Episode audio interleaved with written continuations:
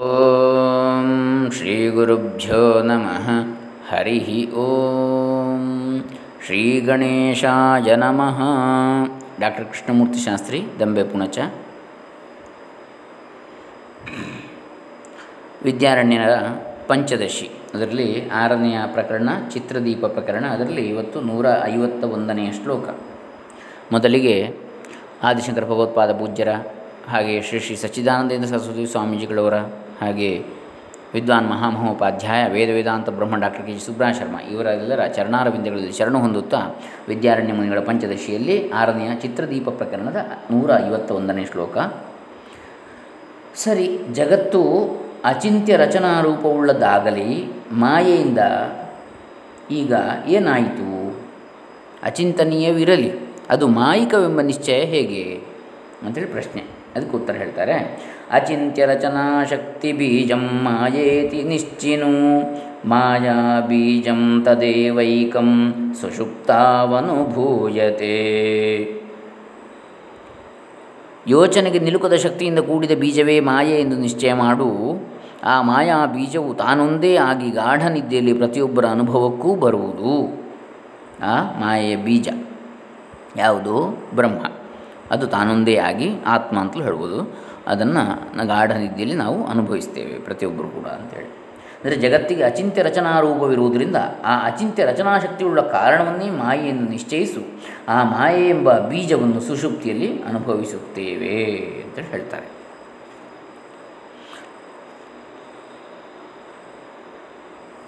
ಇದು ನಾವು ನೂರ ಐವತ್ತೊಂದನೇ ಶ್ಲೋಕದಲ್ಲಿ ಕಾಣತಕ್ಕಂಥದ್ದು.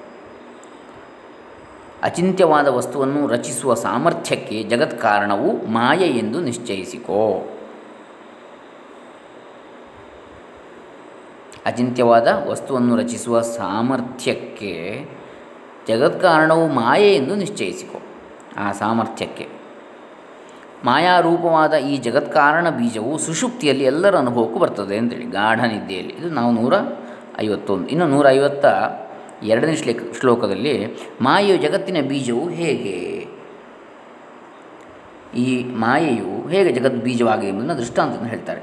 ಜಾಗೃತ್ ಸ್ವಪ್ನ ಜಗತ್ತತ್ರಲೀನಂ ಬೀಜ ಇವ ದ್ರುಮ ತಸ್ಮಾದಶೇಷ ಜಗತೋ ವಾಸನಾಸ್ತತ್ರ ಸಂಸ್ಥಿತಾ. ಬೀಜದಲ್ಲಿ ಮರವು ಗುಪ್ತವಾಗಿರುವ ಹಾಗೆ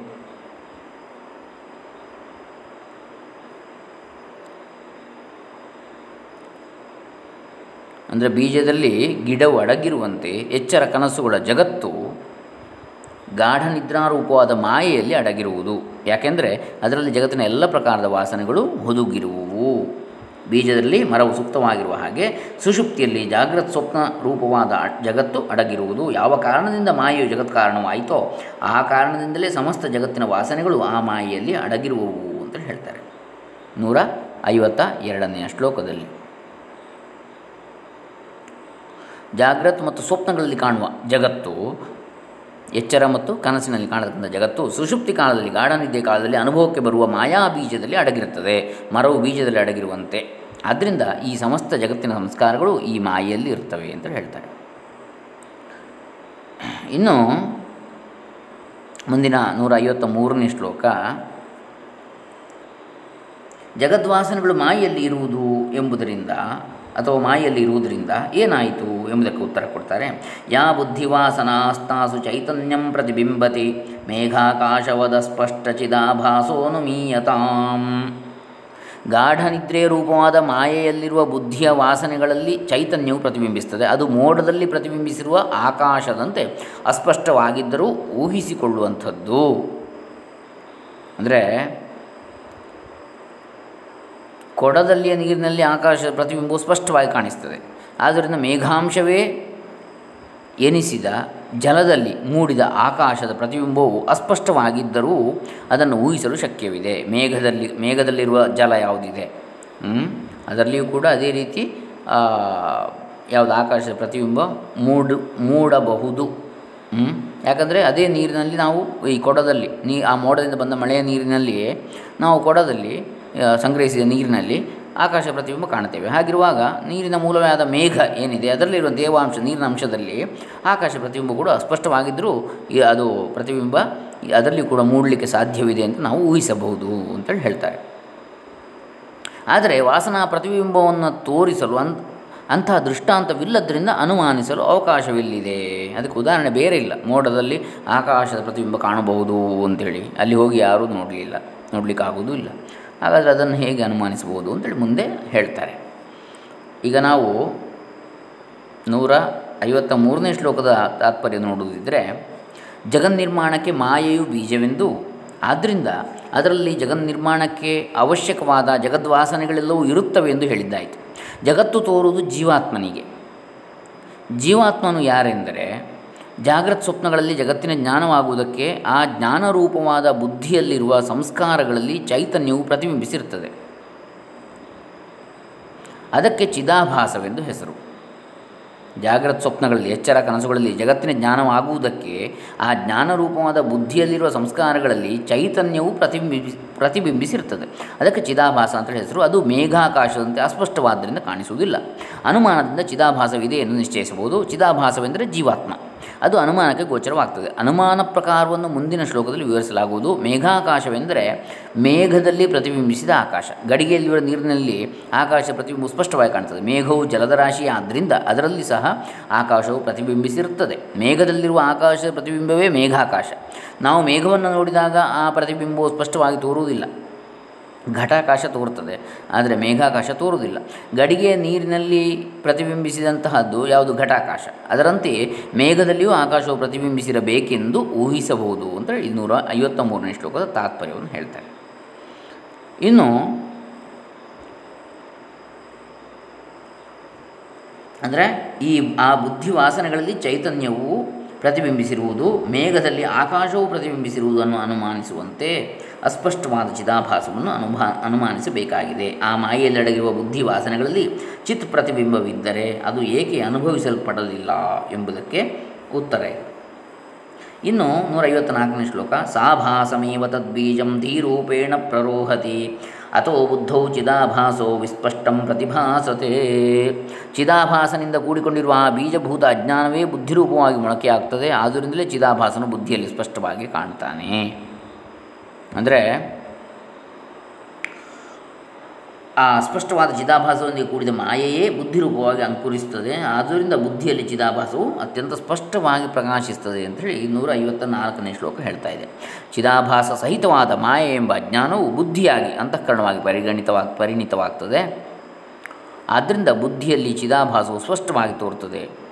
ಚಿದಾಭಾಸವು ಪ್ರತಿಬಿಂಬದ ಹಾಗೆ ಕಣ್ಣಿಗೆ ಕಾಣಿಸದಿದ್ದರೂ ಅನುಮಾನ ಪ್ರಯೋಗದಿಂದ ಬುದ್ಧಿಗೆ ಸ್ಪಷ್ಟವಾಗಿ ಗೋಚರಿಸುತ್ತದೆ. ಅನುಮಾನ ಪ್ರಕಾರ ಹೀಗೆ. ವಿವಾದಗ್ರಸ್ತವಾದ ಬುದ್ಧಿವಾಸನೆಗಳಲ್ಲಿ ಚೈತನ್ಯ ಪ್ರತಿಬಿಂಬವಿದೆ. ಬುದ್ಧಿವಾಸನೆಗಳು ಅವಸ್ಥಾ ವಿಶೇಷಗಳಾದ್ದರಿಂದ ಇದಕ್ಕೆ ದೃಷ್ಟಾಂತ ಬುದ್ಧಿಯ ವೃತ್ತಿಗಳ ಹಾಗೆ. ಇದನ್ನು ವಿವರಿಸಬೇಕಾಗಿದೆ. ಮೋಡವಿದ್ದಂತೆ ಮಾಯೆ. ಮೋಡದಲ್ಲಿ ನೀರಿನ ಹನಿಗಳಿದ್ದಂತೆ ಮಾಯಾವಿಕಾರವಾದ ಬುದ್ಧಿಯಲ್ಲಿ ವಾಸನೆಗಳಿವೆ ನೀರಿನಲ್ಲಿ ಆಕಾಶವು ಪ್ರತಿಬಿಂಬಿಸಿದಂತೆಯೇ ಈ ವಾಸನೆಗಳಲ್ಲಿ ಚೈತನ್ಯವು ಪ್ರತಿಬಿಂಬಿಸುತ್ತದೆ. ಆದ್ದರಿಂದಲೇ ಬುದ್ಧಿಯು ಈ ಜಗತ್ತನ್ನು ಗ್ರಹಿಸಲು ಶಕ್ತವಾಗಿದೆ. ಚೈತನ್ಯದ ಸಂಬಂಧವಿಲ್ಲದಿದ್ದರೆ ಜಡವಾದ ಬುದ್ಧಿಯು ಅಥವಾ ಅಂತಃಕರಣವು ಜಗತ್ತನ್ನು ತಿಳಿಯಲು ಸಮರ್ಥವಾಗದು. ಮನಸ್ಸು, ಬುದ್ಧಿ, ಚಿತ್ತ, ಅಹಂಕಾರಗಳೆಂಬ ವೃತ್ತಿಗಳು ಅಂತಃಕರಣದಲ್ಲಿ ಹುಟ್ಟುವಂತೆ ಈ ವೃತ್ತಿಗಳಿಗೆ ಮೂಲಭೂತವಾದ ಜಗತ್ತಿನ ಜ್ಞಾನವೂ ಅಂತಃಕರಣದಲ್ಲಿ ಸ್ಪಷ್ಟವಾಗಿ ಕಾಣುತ್ತದೆ. ಚೈತನ್ಯ ಪ್ರತಿಬಿಂಬವಿಲ್ಲದೆ ಅಂತಃಕರಣದಲ್ಲಿ ಹೇಗೆ ವೃತ್ತಿಗಳು ಹುಟ್ಟುವುದಿಲ್ಲವೋ ಹಾಗೆ ಚೈತನ್ಯ ಪ್ರತಿಬಿಂಬವಿಲ್ಲದಿದ್ದರೆ ಜಗತ್ತಿನ ಜ್ಞಾನವೇ ಅಂತಃಕರಣಕ್ಕೆ ಆಗುತ್ತಿರಲಿಲ್ಲ. ಆದ್ದರಿಂದ ಚೈತನ್ಯ ಪ್ರತಿಬಿಂಬವು ಅಂತಃಕರಣದಲ್ಲಿದೆ ಎಂದು ನಿಶ್ಚಯಿಸಬಹುದು. ನೂರ ಐವತ್ತ ನಾಲ್ಕನೇ ಶ್ಲೋಕ ಇದನ್ನು ಹೇಳ್ತಾ ಇದೆ. ಇದನ್ನೇ ಬಿಂಬ ಪ್ರತಿಬಿಂಬ ರೂಪ ಅಂತೇಳಿ ಪರಮಾತ್ಮ ಜೀವಾತ್ಮರಿಗೆ ದ್ವೈತ ಸಿದ್ಧಾಂತ ಹೇಳ್ತಾ ಇದೆ. ಇದೇ ಆಧಾರದಲ್ಲಿ. ಅವನು ಬಿಂಬವಾದರೆ ಇವನು ಪ್ರತಿಬಿಂಬ ಅಂತೇಳಿ. ಆದರೆ ನಿಜವಾಗಿ ಅದ್ವೈತರು ಏನು ಹೇಳ್ತಾ ಇದೆ? ಆ ಬಿಂಬ ಸ್ವರೂಪನೇ ತಾನು ಪ್ರತಿಬಿಂಬ ಕೇವಲ ತೋರಿಕೆ, ಅದು ಮಾಯೆ, ಮಿಥ್ಯೆ ಅಂತೇಳಿ ಹೇಳ್ತಾ ಇದೆ. ಜೀವಾತ್ಮ ಎನ್ನುವಂತಹ ದ್ವೈತದಲ್ಲಿ ಹೇಳುವ ಯಾವ ಸಿದ್ಧಾಂತ ಇದೆ? ಅದು ಮಿಥ್ಯವಾದದ್ದು. ಪರಮಾತ್ಮ ಎನ್ನತಕ್ಕಂಥದ್ದು ಒಂದೇ ಸತ್ಯವಾದದ್ದು, ಶಾಶ್ವತವಾದದ್ದು. ಅದೇ ಆತ್ಮ, ಅದೇ ಪರಮಾತ್ಮ ಅಂತೇಳಿ ಅದ್ವೈತ ಸಿದ್ಧಾಂತ. ಇದು ಅದರಲ್ಲಿರುವ ವ್ಯತ್ಯಾಸ. ದ್ವೈತಕ್ಕೂ ಅದ್ವೈತಕ್ಕೂ. ಆ ಪ್ರತಿಬಿಂಬವನ್ನು ಮಾಯೆ ಅಂತೇಳಿ ಹೇಳ್ತದೆ. ಅದು ಅಜ್ಞಾನ ಅವಿದ್ಯೆ ಅಂತೇಳಿ ಹೇಳ್ತದೆ. ಯಾವುದರಲ್ಲಿ? ಅದ್ವೈತದಲ್ಲಿ. ಇದು ನಾವು ನೂರ ಐವತ್ತ ನಾಲ್ಕನೇ ಶ್ಲೋಕದಲ್ಲಿ ಕಾಣ್ತಕ್ಕಂಥದ್ದು. ಹೀಗೆ ಜೀವ ಮತ್ತು ಈಶ್ವರರಿಬ್ಬರು ಮಾಯೆಯಿಂದ ಆದವರೆಂಬುದನ್ನು ಶ್ರುತಿ ಪ್ರಮಾಣದಿಂದ ತಿಳಿಸಿ ಈಗ ಅದನ್ನೇ ಉಪಸಂಹಾರ ಮಾಡ್ತಾರೆ. ಮಾಯಾಭಾಸೇನ ಜೀವೇಶವು ಕರೋತೀತಿ ಶ್ರುತೌ ಶ್ರುತಂ ಮೇಘಾಕಾಶ ಜಲಾಕಾಶ ವಿವತೌ ಸುವ್ಯವಸ್ಥಿತೌ. ಮಾಯಾಶಕ್ತಿಯು ಚಿದಾಭಾಸ ರೂಪದಿಂದ ಜೀವ ಮತ್ತು ಈಶ್ವರರನ್ನು ಮಾಡುತ್ತಿರುವುದೆಂದು ವೇದದಲ್ಲಿ ಹೇಳಿದೆ. ಮೇಘಾಕಾಶ, ಜಲಾಕಾಶದಂತೆ ಜಲಾಕಾಶದಂತೆ ಅವರಿಬ್ಬರು ಅಸ್ಪಷ್ಟ ಮತ್ತು ಸ್ಪಷ್ಟರಾಗಿರುವರು. ಅಂದರೆ ಜೀವ ಅಸ್ಪಷ್ಟವ, ಈಶ್ವರ ಸ್ಪಷ್ಟವಾಗಿದೆ ಪ್ರತಿಬಿಂಬ ಅಷ್ಟೇ. ಈಶ್ವರನು ಮೇಘಾಕಾಶದಂತೆ ಹೇಗಿರುವನು ಎಂಬುದನ್ನು ಸ್ಪಷ್ಟಗೊಳಿಸ್ತಾರೆ ಮುಂದಿನ ಶ್ಲೋಕದಲ್ಲಿ. ಇದು ನಾವು ನೂರೈವತ್ತ ಐದನೇ ಶ್ಲೋಕದಲ್ಲಿ ಕಾಣತಕ್ಕಂಥದ್ದು ಮಾಯೆಯು ತನ್ನಲ್ಲಿ ಪ್ರತಿಬಿಂಬಿತವಾದ ಚೈತನ್ಯದ ಮೂಲಕ ಜೀವೇಶ್ವರರನ್ನು ಸೃಷ್ಟಿಸುತ್ತದೆ ಎಂದು ಶ್ರುತಿ ಹೇಳುತ್ತದೆ.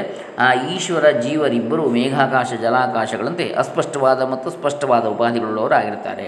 ಅದೇ ಇವರಿಗಿಬ್ಬರಿಗೆ ಇವರಿಗಿಬ್ಬರಿಗಿರುವ ಭೇದ. ಜೀವೇಶ್ವರರಿಗೆ ಮಾಯಾಕಲ್ಪಿತತ್ವವು ಸಮಾನವಾಗಿರುವಾಗ ಇವರಿಗೆ ಭೇದವು ಹೇಗೆ ಉಂಟಾಯಿತು ಅಂತ ಹೇಳಿದರೆ ಅದೇ, ಮೇಘಾಕಾಶ, ಜಲಾಕಾಶಗಳಂತೆ ಭೇದ ಅಂತೇಳಿ ಈಗ ಇದು ನಾವು ನೂರ ಐವತ್ತೈದನೇ ಶ್ಲೋಕದ ತಾತ್ಪರ್ಯವನ್ನು ನೋಡ್ತಕ್ಕಂಥದ್ದು. ಈಗ, ಮಾಯಾ ಆಭಾಸೇನ ಜೀವೇಶವು ಕರೋತಿ, ನರಸಿಂಹತಾಪನೆಯ ಉಪನಿಷತ್ತು ಹೇಳಿದೆ ಇದನ್ನು. ಮಾಯೆಯು ಉಪಾಧಿ ನಿಮಿತ್ತದಿಂದ ಜೀವ, ಈಶ್ವರ ಎಂಬ ಎರಡು ವಿಭಾಗಗಳನ್ನು ಮಾಡುತ್ತದೆ ಎಂದು ತಾತ್ಪರ್ಯ.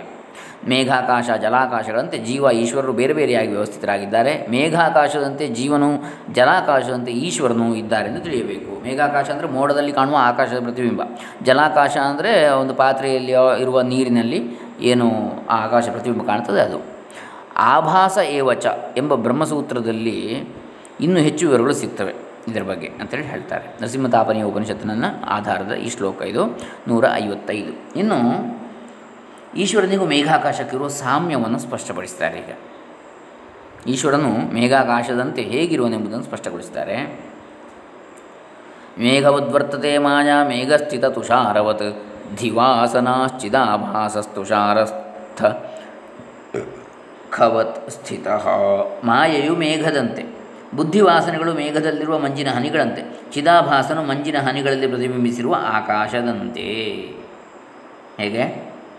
ಮಾಯೆಯು ಮೋಡದಂತಿರ್ತದೆ, ಮೋಡದಲ್ಲಿರುವ ಹನಿಗಳಂತೆ ಬುದ್ಧಿಯ ವಾಸನೆಗಳಿರ್ತವೆ ಚಿದಾಭಾಸನು ಆ ಹನಿಗಳಲ್ಲಿ ಆಕಾಶದಂತೆ ಇರ್ತಾನೆ ಅಂತ ಅದೊಂದು ಪರಿಕಲ್ಪನೆ. ನಾವು ನೂರೈವತ್ತಾರನೇ ಶ್ಲೋಕದಲ್ಲಿ ಕಾಣತಕ್ಕಂಥದ್ದು. ಮಾಯೆಯು ಮೇಘದಂತೆ ಇದೆ. ಮೇಘದಲ್ಲಿರುವ ಸೂಕ್ಷ್ಮ ಜಲಕಣಗಳಂತೆ ಬುದ್ಧಿಯಲ್ಲಿ ಸಂಸ್ಕಾರಗಳು ಸೇರಿಕೊಂಡಿರ್ತವೆ. ಬುದ್ಧಿಯು ಚಿತ್ತ ಅಥವಾ ಅಂತಃಕರಣ, ಮಾಯೆಯ ರೂಪಾಂತರವೇ ಮಾಯಾಕಲ್ಪಿತವಾದದ್ದು. ಮೋಡದ ನೀರು ಹನಿಗಳಲ್ಲಿ ಆಕಾಶವು ಪ್ರತಿಬಿಂಬಿಸಿರುವಂತೆ ಬುದ್ಧಿಗತವಾದ ಸಂಸ್ಕಾರಗಳಲ್ಲಿ ಪ್ರತಿಬಿಂಬಿಸಿದ ಆಕಾಶದಂತೆ ಜೀವನಿದ್ದಾನೆ. ಹಾಗಾದರೆ ಮಾಯೆಯಲ್ಲಿ ಪ್ರತಿಬಿಂಬಿತನಾದ ಚೈತನ್ಯವೇ ಈಶ್ವರ ಎಂಬುದಕ್ಕೆ ಪ್ರಮಾಣ ಏನು? ನೂರ ಐವತ್ತ ಏಳನೇ ಶ್ಲೋಕ ಹೇಳ್ತದೆ ಇದನ್ನು. ಇಲ್ಲಿಗ ಮಾಯಾಧೀನವಾದ ಚಿದಾಭಾಸವು ಮಾಯಾವಿ ಎಂದು ಯಾವುದು? ನೂರ ಐವತ್ತೇಳನೇ ಶ್ಲೋಕ ಹೇಳ್ತಾ ಇದೆ. ಮಾಯೆಯಲ್ಲಿ ಪ್ರತಿಬಿಂಬಿಸಿರುವ ಚಿದಾಭಾಸವೇ ಆಕಾಶ ಎಂಬುದಕ್ಕೆ ಪ್ರಮಾಣವನ್ನು ಹೇಳ್ತಾರೆ. ಮಾಯಾಧೀನಶ್ಚಿದಾಭಾಸ ಶ್ರುತೌ ಮಾಯಿ ಮಹೇಶ್ವರ ಅಂತರ್ಯಾಮೀ ಚ ಸರ್ವಜ್ಞೋ ಜಗದ್ಯೋ ನಿಸ್ಸಯೇವಹಿ ಮಾಯಾಧೀನ ಚಿದಾಭಾಸ. ಈ ಚಿದಾಭಾಸವು ಮಾಯಾಧೀನವಾಗಿರತಕ್ಕಂಥದ್ದು. ಮಾಯಾಧೀನನೆಂದರೆ ಈಶ್ವರನು ನಿಜವಾಗಿ ಮಾಯೆಗೆ ಒಳಪಟ್ಟಿದ್ದಾನೆ ಎಂದು ಅರ್ಥವಲ್ಲ. ಶುದ್ಧ ಚೈತನ್ಯವು ಉಪಾಧಿಯಿಂದ ಈಶ್ವರತ್ವವನ್ನು ಹೊಂದಿದೆ ಅಂತೇಳಿ ಅರ್ಥ. ಅಂತಹ ಚಿದಾಭಾಸವು ಮಾಯಾವಿ ಎಂದು ಮಹೇಶ್ವರನೆಂದು ಶ್ರುತಿ ಹೇಳ್ತದೆ. ಅವನೇ ಅಂತರ್ಯಾಮಿ ಎಂದು, ಸರ್ವಜ್ಞನೆಂದು ಜಗತ್ ಕಾರಣನೆಂದು ಕೂಡ ಶ್ರುತಿಯಲ್ಲಿ ಹೇಳಿದೆ. ಶ್ವೇತಾಶದ ಉಪನಿಷತ್ತಲ್ಲಿ ಹೇಳ್ತದೆ. ಮಾಯೆಯಲ್ಲಿ ಪ್ರತಿಬಿಂಬಿಸಿರುವ ಚಿದಾಭಾಸನೇ ಮಾಯೆಯನ್ನು ಆಳುವ ಈಶ್ವರನೆಂದು ಶ್ರುತಿ ಹೇಳ್ತದೆ. ಅವನೇ ಅಂತರ್ಯಾಮಿ, ಅವನೇ ಸರ್ವಜ್ಞ, ಅವನೇ ಜಗತ್ತಿನ ಕಾರಣ. ಇವೆರಡು ವಿಷಯಗಳು ಶ್ವೇತಾಶ್ವತರ ಮತ್ತು ಬೃಹದಾರಣ್ಯದಲ್ಲಿ ಬಂದಿರ್ತವೆ. ನಾವು ನೂರ ಐವತ್ತ ಏಳನೇ ಶ್ಲೋಕದಲ್ಲಿ ಕಾಣ್ತಕ್ಕಂಥ ವಿಚಾರ. ಜೀವನು ಮಾಯೆಗೆ ಅಧೀನನಾಗಿದ್ದಾನೆ. ಈಶ್ವರನಾದರೂ ಮಾಯೆಯನ್ನು ವಶಪಡಿಸಿಕೊಂಡು ಮಾಯಿ ಎನಿಸಿದ್ದಾನೆ. ಅಲ್ಲದೆ ಈಶ್ವರನು ಜಗತ್ತಿನ ಅಂತರ್ಯಾಮಿಯೂ, ಸರ್ವಜ್ಞನೂ, ಜಗತ್ತಿನ ಸೃಷ್ಟಿಕರ್ತನೂ ಆಗಿದ್ದಾನೆ. ಬುದ್ಧಿವಾಸನೆಗಳಲ್ಲಿ ಪ್ರತಿಬಿಂಬಿಸಿದ ಚಿದಾಭಾಸನೆಗೆ ಈಶ್ವರತ್ವ ಹೇಗೆ ಶ್ರುತಿ ಸಿದ್ಧವಾಯಿತು ಎಂಬುದಕ್ಕೆ ಶ್ರುತಿಯನ್ನು ಉದಾಹರಣೆ ಕೊಡ್ತಾರೆ ನೂರ ಐವತ್ತ ಎಂಟನೇ ಶ್ಲೋಕದಲ್ಲಿ. ಬುದ್ಧಿವಾಸನೆಯಲ್ಲಿ ಪ್ರತಿಬಿಂಬಕ್ಕೆ ಈಶ್ವರತ್ವ ಹೇಗೆ ಸಿದ್ಧವಾಯಿತು? ಸೌಷುಪ್ತಮಾನಂದಮಯಂ ಪ್ರಕ್ರಮ್ಯೈವಂ ಶ್ರುತಿರ್ಜಗವು ಏಷ ಸರ್ವೇಶ್ವರ ಇತಿ ಸೋಯಂ ವೇದೋಕ್ತ ಈಶ್ವರ ಗಾಢ ನಿದ್ದೆಯಲ್ಲಿರುವ ಆನಂದಮಯ ಕೋಶವನ್ನು ಹೇಳುತ್ತಾ ಶ್ರುತಿಯು ಇವನು ಈಶ್ವರನು, ಸರ್ವೇಶ್ವರನು ಇತ್ಯಾದಿಯಾಗಿ ಹೇಳಿದೆ. ಇವನೇ ವೇದದಲ್ಲಿ ಹೇಳಿರುವ ಈಶ್ವರನು. ನೂರ ಐವತ್ತೆಂಟನೇ ಶ್ಲೋಕ ಹೇಳ್ತಾ ಇದೆ. ಶ್ರುತಿಯು ಸುಷುಪ್ತಿ ಸಂಬಂಧವಾದ ಆನಂದಮಯ ಕೋಶವನ್ನು ಕುರಿತು ಈ ಆನಂದಮಯ ಕೋಶವು ಸರ್ವೇಶ್ವರನು ಎಂದು ಹೇಳ್ತದೆ. ಆ ಆನ್, ಈ ಆನಂದಮಯನೇ ವೇದೋಕ್ತನಾದ ಈಶ್ವರನು. ಏಷ ಸರ್ವೇಶ್ವರ, ಏಷ ಭೂತಾಧಿಪತಿ, ಏಷ ಭೂತಪಾಲ. ಬೃಹದಾರಣ್ಯಕೋಪನಿಷತ್ತಲ್ಲಿ ಬರ್ತದೆ. ನೂರ ಐವತ್ತ ಎಂಟನೇ ಶ್ಲೋಕ ಇದನ್ನು ಹೇಳ್ತಾ ಇದೆ. ಅಂದರೆ, ಸುಷುಪ್ತಿ ಸಮಯದ ಆನಂದಮಯ ಕೋಶವನ್ನು ಆಧರಿಸಿ ಶ್ರುತಿಯು ಏಷ ಸರ್ವೇಶ್ವರ, ಏಷ ಸರ್ವಜ್ಞ ಯಶವಂತರ್ಯಾಮಿ ಏಷ ಯೋನಿ ಸರ್ವಸ್ಯ ಮಾಂಡುಕ್ಯ ಉಪನಿಷತ್ತು ಹೇಳಿದೆ. ವೇದೋಕ್ತನಾದ ಸರ್ವೇಶ್ ಈಶ್ವರನೇ, ವ ಈತನು ವಸ್ತುತಃ ಸುಷುಪ್ತಿಯಲ್ಲಿಯೂ ಆತನು ಜೀವಾವಸ್ಥೆಯಲ್ಲಿಯೇ ಇರ್ತಾನೆ. ಗಾಢನಿದ್ದೆಯಲ್ಲಿಯೂ ಆತನು ಆತ್ಮನು ಜೀವಾವಸ್ಥೆಯಲ್ಲೇ ಇರ್ತಾನೆ. ಆಗ ಮನಸ್ಸಿನ ಯಾತಾಯಾತಗಳ ಶ್ರಮವಿಲ್ಲದೆ, ಯಾವ ವಿಷಯ ವಸ್ತುವಿನ ಹಂಗೂ ಇಲ್ಲದೆ ಒಂದು ವಿಶಿಷ್ಟವಾದ ಆನಂದವನ್ನು ಅನುಭವಿಸ್ತಾನೆ. ಆದ್ದರಿಂದ ಆನಂದಭುಕ್ ಎಂದು ಆನಂದಮಯನೆಂದು ಶ್ರುತಿಯು ವರ್ಣಿಸಿದೆ. ಆನಂದಮಯನೆಂದರೆ ಆನಂದ ಪ್ರಚುರನೆಂದ ಅರ್ಥ. ಆನಂದವೇ ಹೆಚ್ಚಾಗಿರುವವ ಅಂತ. ಆನಂದವೇ ಅಲ್ಲ. ಆನಂದದಿಂದ ಕೂಡಿರುವ ಆನಂದಮಯ ಕೋಶದಲ್ಲಿರುವ ಈತನು ಜೀವನು. ಅನ್ನಮಯಾದಿ ಪಂಚಕೋಶಗಳು ಅನ್ನಮಯ ಪ್ರಾಣಮಯ, ಮನೋಮಯ, ವಿಜ್ಞಾನಮಯ, ಆನಂದಮಯ. ಇವುಗಳು ಜೀವಾವಸ್ಥೆಗೆ ಸಂಬಂಧಿಸಿದವು. ಮನಸ್ಸು ಹಾಗಾಗಿ ಪಂಚಕೋಶ ಅತೀತರಾಗಬೇಕು ನಾವು ಅಂತ. ಈಶ್ವರತ್ವಕ್ಕೆ ಏರಬೇಕಿದ್ರೆ ಅಥವಾ ಬ್ರಹ್ಮತ್ವಕ್ಕೆ ಏರಬೇಕಿದ್ರೆ. ಮನಸ್ಸಂಬಂಧವಿಲ್ಲದೆಯೇ ಇಲ್ಲಿ ಆನಂದವನ್ನು ಅನುಭವಿಸುವುದು ಸುಷುಪ್ತಿಯ ಒಂದು ವೈಶಿಷ್ಟ್ಯ. ಏರ್ಲಿಕ್ಕೇನಿಲ್ಲ ನಮ್ಮ ಸ್ವರೂಪ ಬ್ರಹ್ಮಸ್ವರೂಪವೇ, ಅದನ್ನು ತಿಳಿಬೇಕಾದರೆ ನಾವು ಇದನ್ನೆಲ್ಲ ದಾಟಬೇಕು ಅಂತೇಳಿ. ಮನಸ್ಸಂಬಂಧವಿಲ್ಲದೆಯೇ ಇಲ್ಲಿ ಆನಂದವನ್ನು ಅನುಭವಿಸುವುದು ಸುಷುಪ್ತಿಯ ಒಂದು ವೈಶಿಷ್ಟ್ಯ. ಇದು ಸ್ವರೂಪಾನಂದಕ್ಕೆ ಸೇರಿದ್ದು. ವಿಷಯಾನಂದ ವಿಷಯಾನಂದ ಅಲ್ಲ ಇದು. ಈ ಅವಸ್ಥೆಯಲ್ಲಿ, ಅಂದರೆ ಯಾವುದೇ ಒಂದು ಇಂದ್ರಿಯ ವಿಷಯಗಳಿಂದ ನಮಗೆ ಆನಂದ ಆಗತಕ್ಕಂಥದ್ದಲ್ಲ, ಇದು ನಮ್ಮ ಸ್ವರೂಪದ ಆನಂದ ಅದು. ಈ ಅವಸ್ಥೆಯಲ್ಲಿ ಅವಿದ್ಯೆ ಇದ್ದರೂ ಸುಪ್ತವಾಗಿರ್ತದೆ. ಶ್ರುತಿಯು ಮಂದಾಧಿಕಾರಿಗಳನ್ನು ಉದ್ದೇಶಿಸಿ ಆತ್ಮನ ವಿಷಯ ಸಂಬಂಧವಿಲ್ಲದೆಯೇ ಆನಂದವನ್ನು ಅನುಭವಿಸುತ್ತಾ ಆನಂದ ಸ್ವರೂಪನಾಗಿರ್ತಾನೆ ಎಂದು ಬೋಧಿಸುವುದಕ್ಕಾಗಿ ಈ ಪ್ರಕಾರ ಹೇಳಿದೆ. ಈ ವಿಷಯದಲ್ಲಿ ಶ್ರುತಿಯೇ ನಮಗೆ ಪ್ರಮಾಣ ಅಂತೇಳಿ ನೂರ ಐವತ್ತೆಂಟನೇ ಶ್ಲೋಕ ಇಲ್ಲಿ ಹೇಳ್ತಾ ಇದೆ. ಪಂಚದಶಿಯ ಈ ಚಿತ್ರದೀಪ ಪ್ರಕರಣದಲ್ಲಿ. ಇನ್ನು ನೂರ ಐವತ್ತೊಂಬತ್ತನೇ ಶ್ಲೋಕ ಆನಂದಮಯಕ್ಕೆ ಸರ್ವಜ್ಞತ್ವಾದಿಕವನ್ನು ಹೇಳುವುದು ಅನುಭವ ವಿರುದ್ಧವು ಎಂಬ ಶಂಕೆಗೆ ಪರಿಹಾರವನ್ನು ಹೇಳ್ತಾರೆ. ಸರ್ವಜ್ಞತ್ವಾದಿಕೇತಸ್ಯ ನೈವ ವಿಪ್ರತಿಪದ್ಯತಾಂ ಶೌತಾರ್ಥಸ್ಯ ವಿತರ್ಕ್ಯತ್ವಾತ್ ಮಾಯಾಯಾಂ ಸರ್ವಸಂಭವಾತ್. ಅವನ ಸರ್ವಜ್ಞತ್ವಾದಿಗಳು ಕಂಡುಬರುವುದಿಲ್ಲವೆಂದು ಕುತರ್ಕವನ್ನು ಮಾಡಬಾರದು. ಶ್ರುತಿಯಲ್ಲಿ ಹೇಳಿದ ಅರ್ಥವು ತರ್ಕಗಮ್ಯವಿರುವುದಿಲ್ಲ, ತರ್ಕಕ್ಕೆ ಸಿಲುಕುವುದಿಲ್ಲ ಅದು. ಅಲ್ಲದೆ ಮಾಯೆಯಿಂದ ಏನು ಬೇಕಾದರೂ ಆಗಬಹುದು ಅಂತ ಹೇಳ್ತಾರೆ. ನೂರ ಐವತ್ತೆಂಟು ಒಂಬತ್ತನೇ ಶ್ಲೋಕದಲ್ಲಿ. ಶ್ರುತ್ಯರ್ಥವನ್ನು ತರ್ಕಿಸಲು ಅಸಂಭವವಾದುದರಿಂದ ಶ್ರುತಿಯ ಅರ್ಥವನ್ನು ವೇದಾರ್ಥವನ್ನು, ಉಪನಿಷತ್ತಿನ ಅರ್ಥವನ್ನು. ಮಾಯೆಯಲ್ಲಿ ಸರ್ವವೂ ಸಂಭವಿಸುವ ದಿಸೆಯಿಂದಲೂ ಆನಂದಮಯ ಕೋಶಕ್ಕೆ ಸರ್ವಜ್ಞತ್ವಾಧಿಕವೂ ಇರುವುದೆಂಬ ವಿಷಯದಲ್ಲಿ ವಾದಿಸಬೇಡ ಅಂತ ಹೇಳ್ತಾರೆ. ಇದು ನೂರ ಐವತ್ತೊಂಬತ್ತನೇ ಶ್ಲೋಕ ಹೇಳ್ತಕ್ಕಂಥದ್ದು. ಈತನು ಸರ್ವಜ್ಞ, ಸರ್ವೇಶ್ವರ ಎಂದೆಲ್ಲ ಹೇಳುವುದು ಹೇಗೆ? ಆನಂದಮಯನಲ್ಲಿ ಸರ್ವಜ್ಞತ್ವಾದಿ ಗುಣಗಳು ಹೇಗೆ ಬರ್ತವೆ? ಮುಂತಾದ ತರ್ಕವನ್ನು ಇಲ್ಲಿ ಎತ್ತಬಾರದು. ಶ್ರುತಿಯು ಹೇಳಿದ ನಮಗೆ ಪ್ರಮಾಣ. ಶ್ರುತಿ ವಚನದಲ್ಲಿ ಕುತರ್ಕಕ್ಕೆ ಅವಕಾಶ ಇಲ್ಲ, ವಿತಂಡವಾದಕ್ಕೆ ಅವಕಾಶ ಇಲ್ಲ. ಅಲ್ಲದೆ ಇವೆಲ್ಲವೂ ಮಾಯಾ ವಿಶಿಷ್ಟನಿಗೆ ಅನ್ವಯಿಸತಕ್ಕದ್ದಾಗಿದೆ. ಮಾಯೆ, ಮಾಯಾ ವಿಶಿಷ್ಟನಿಗೆ, ಮಾಯಿಯಿಂದ ವಿಶಿಷ್ಟನಾದವನು. ಮಾಯೆಯಲ್ಲಿ ಯಾವುದು ಸಂಭವ, ಯಾವುದು ಅಸಂಭವ ಎಂದು ಹೇಳಲಾಗುವುದಿಲ್ಲ. ಎಲ್ಲವೂ ಅದರಲ್ಲಿ ಸಂಭವಿಸುತ್ತದೆ. ನಿರ್ಗುಣನಲ್ಲಿಯೂ ನಿರ್ವಿಶೇಷನಾದವನಲ್ಲಿಯೂ ಗುಣವನ್ನು ವಿಶೇಷವನ್ನು ಮಾಯೆಯು ತೋರಿಸಬಲ್ಲದು. ಅದು ಕೂಡ ಒಂದು ಮಾಯೆ. ಹಾಗಾಗಿ ವಿಶಿಷ್ಟಾದ್ವೈತ ಮತ್ತು ದ್ವೈತ ಮಾರ್ಗಗಳಲ್ಲಿ ಏನು ವಿಶಿಷ್ಟನಾದ ಪರಮಾತ್ಮ ಗುಣ, ಷಡ್ಗುಣ ಪರಿಪೂರ್ಣ ಇತ್ಯಾದಿಗಳು ಹೇಳುವಂಥದ್ದು ಕೂಡ ಮಾಯೆಯಿಂದಾಗಿ. ಅವನ ಮಾಯೆಯು ಆ ಗುಣಗಳನ್ನು ತೋರಿಸ್ತದೆ. ಇಲ್ಲದಿದ್ದರೆ ಅವನು ನಿರ್ವಿಶೇಷನ್. ಆದರೂ ಸವಿಶೇಷನನ್ನಾಗಿ ಮಾಡಿ, ತೋರಿಸ್ತದೆ ಅದು ಮಾಯೆ ಅಂಥೇಳಿ ಇದು ನೂರ ಐವತ್ತೊಂಬತ್ತನೇ ಶ್ಲೋಕದ ತಾತ್ಪರ್ಯ. ಇನ್ನು ಇವತ್ತಿನ ಕೊನೆಯ ಶ್ಲೋಕ, ಶ್ರುತಿ ಪ್ರಾಮಾಣ್ಯ ಸಿದ್ಧಿಗೆ ಈಗ ಸರ್ವೇಶ್ವರತ್ವವನ್ನು ತಿಳಿಸ್ತಾರೆ. ನೂರ ಅರವತ್ತನೇ ಶ್ಲೋಕದಲ್ಲಿ. ಅಯಂ ಯತ್ಸೃಜತೆ ವಿಶ್ವಂ ತದನ್ಯಥಯಿತು ಪುಮಾನ್ನ ಕೋಪಿ ಶಕ್ತಸ್ತೇನಾಯಂ ಸರ್ವೇಶ್ವರ ಇತೀರಿತಃ ಆನಂದಮಯ ಕೋಶಾಭಿಮಾನಿಯಾದ ಈ ಈಶ್ವರನು ನಿರ್ಮಿಸುವ ಎಚ್ಚರ ಕನಸುಗಳ ಜಗತ್ತನ್ನು ಬದಲು ಮಾಡಲು ಯಾವ ಪುರುಷನೂ ಸಮರ್ಥನಲ್ಲ? ಹಾಗೆಂದು ಶ್ರುತಿಯಲ್ಲಿ ಇವನಿಗೆ ಸರ್ವೇಶ್ವರನೆಂದು ಹೇಳಿದೆ. ಅಂಥೇಳಿ ನೂರ ಐವತ್ತು ನೂರ ಅರವತ್ತನೇ ಶ್ಲೋಕ ಹೇಳ್ತಾ ಇದೆ. ಈ ಈಶ್ವರನು ಸೃಷ್ಟಿಸಿರುವ ಜಾಗೃತ್ ಅಥವಾ ಎಚ್ಚರವೇ ಮೊದಲಾದ ಪ್ರಪಂಚವನ್ನು ಬೇರೆ ವಿಧವಾಗಿ ಮಾಡಲು ಯಾವ ಪುರುಷನೂ ಶಕ್ತನಲ್ಲ. ಆದ್ದರಿಂದ ಈ ಆನಂದಮಯನು ಸರ್ವೇಶ್ವರನೆಂದು ಶ್ರುತಿಯು ಹೇಳುತ್ತದೆ. ನೂರ ಅರವತ್ತನೆಯ ಶ್ಲೋಕ. ಅಂದರೆ ಈ ಆನಂದಮಯನು ಜಾಗ್ರತ್ತಿನಲ್ಲಿ ಈ ಜಗತ್ತನ್ನು ಸೃಜಿಸ್ತಾನೆ. ಇದನ್ನು ಬದಲಾಯಿಸಲು ಯಾವನೂ ಶಕ್ತನಲ್ಲ. ಆದ್ದರಿಂದ ಈತನು ಸರ್ವೇಶ್ವರನಾಗಿದ್ದಾನೆ ಅಂತೇಳಿ ನಾವು ತಿಳಿಯಬಹುದು. ನೂರ ಅರವತ್ತನೇ ಶ್ಲೋಕದ ತಾತ್ಪರ್ಯ. ಇನ್ನು ನಾಳೆ ದಿವಸ ಸರ್ವಜ್ಞತ್ವ ಅವನಿಗೆ ಹೇಗೆ ಬರ್ತದೆ? ಈಗ ಸರ್ವೇಶ್ವರತ್ವವನ್ನು ನೋಡಿದ್ದಾಯಿತು. ಸರ್ವಜ್ಞತ್ವ ಹೇಗೆ ಎಂಬುದನ್ನು ಇತ್ಯಾದಿಗಳನ್ನು ನೂರ ಐವತ್ತು ಅರವತ್ತೊಂದನೇ ಶ್ಲೋಕಗಳಿಂದ ನಾಳೆ ಮುಂದುವರಿಸೋಣ. ಈ ಚಿತ್ರದೀಪ ಪ್ರಕರಣ, ಸ್ವಲ್ಪ ದೊಡ್ಡ ಪ್ರಕರಣ ಇದು. ಇದರಲ್ಲಿ ಸುಮಾರು ಬಹಳ ದೊಡ್ಡ ಪ್ರಕರಣ ಇದು, ಚಿತ್ರದೀಪ ಪ್ರಕರಣ. ಇದರಲ್ಲಿ ಸುಮಾರು ಇನ್ನೂರ ತೊಂಬತ್ತು ಶ್ಲೋಕಗಳಿವೆ. ಈಗ ನಾವು ನೂರ ಅರವತ್ತರ ಶ್ಲೋಕಗಳನ್ನು ಮುಗಿಸಿದ್ದೇವೆ. ನೂರ ಅರವತ್ತು ಹರೇ ರಾಮ. ಲೋಕ ಸಮಸ್ತ ಸುಖಿನೋ ಭವಂತು, ಸರ್ವೇ ಜನ ಸುಖಿನೋ ಭವಂತು, ಎಲ್ಲರಿಗೂ ಬ್ರಹ್ಮಾತ್ಮ ಜ್ಞಾನ ಉಂಟಾಗಲಿ. ಎಲ್ಲರಿಗೂ ಶಂಕರಾದ್ಯ ಆಚಾರ್ಯರ ಗುರು ಪರಂಪರೆಯ ಅನುಗ್ರಹವಾಗಲಿ. ಶಾಂತಿ, ನೆಮ್ಮದಿಗಳು, ಆರೋಗ್ಯ ಮುಂತಾದವುಗಳು ಉಂಟಾಗಲಿ. ಎಲ್ಲರೂ ಜೀವನ್ಮುಕ್ತರಾಗಲಿ. ಎಲ್ಲರೂ ಅವರವರ ನಿಜ ಸ್ವರೂಪವನ್ನು, ನಮ್ಮೆಲ್ಲರ ನಿಜ ಸ್ವರೂಪವಾದ ಬ್ರಹ್ಮವನ್ನು ಅರಿಯುವಂತಾಗಲಿ. ಶ್ರೀ ಸಚ್ಚಿದಾನಂದ ಅರ್ಪಿತಮಸ್ತು, ಬ್ರಹ್ಮಾರ್ಪಣಮಸ್ತು, ಓಂ ತತ್ಸತ್.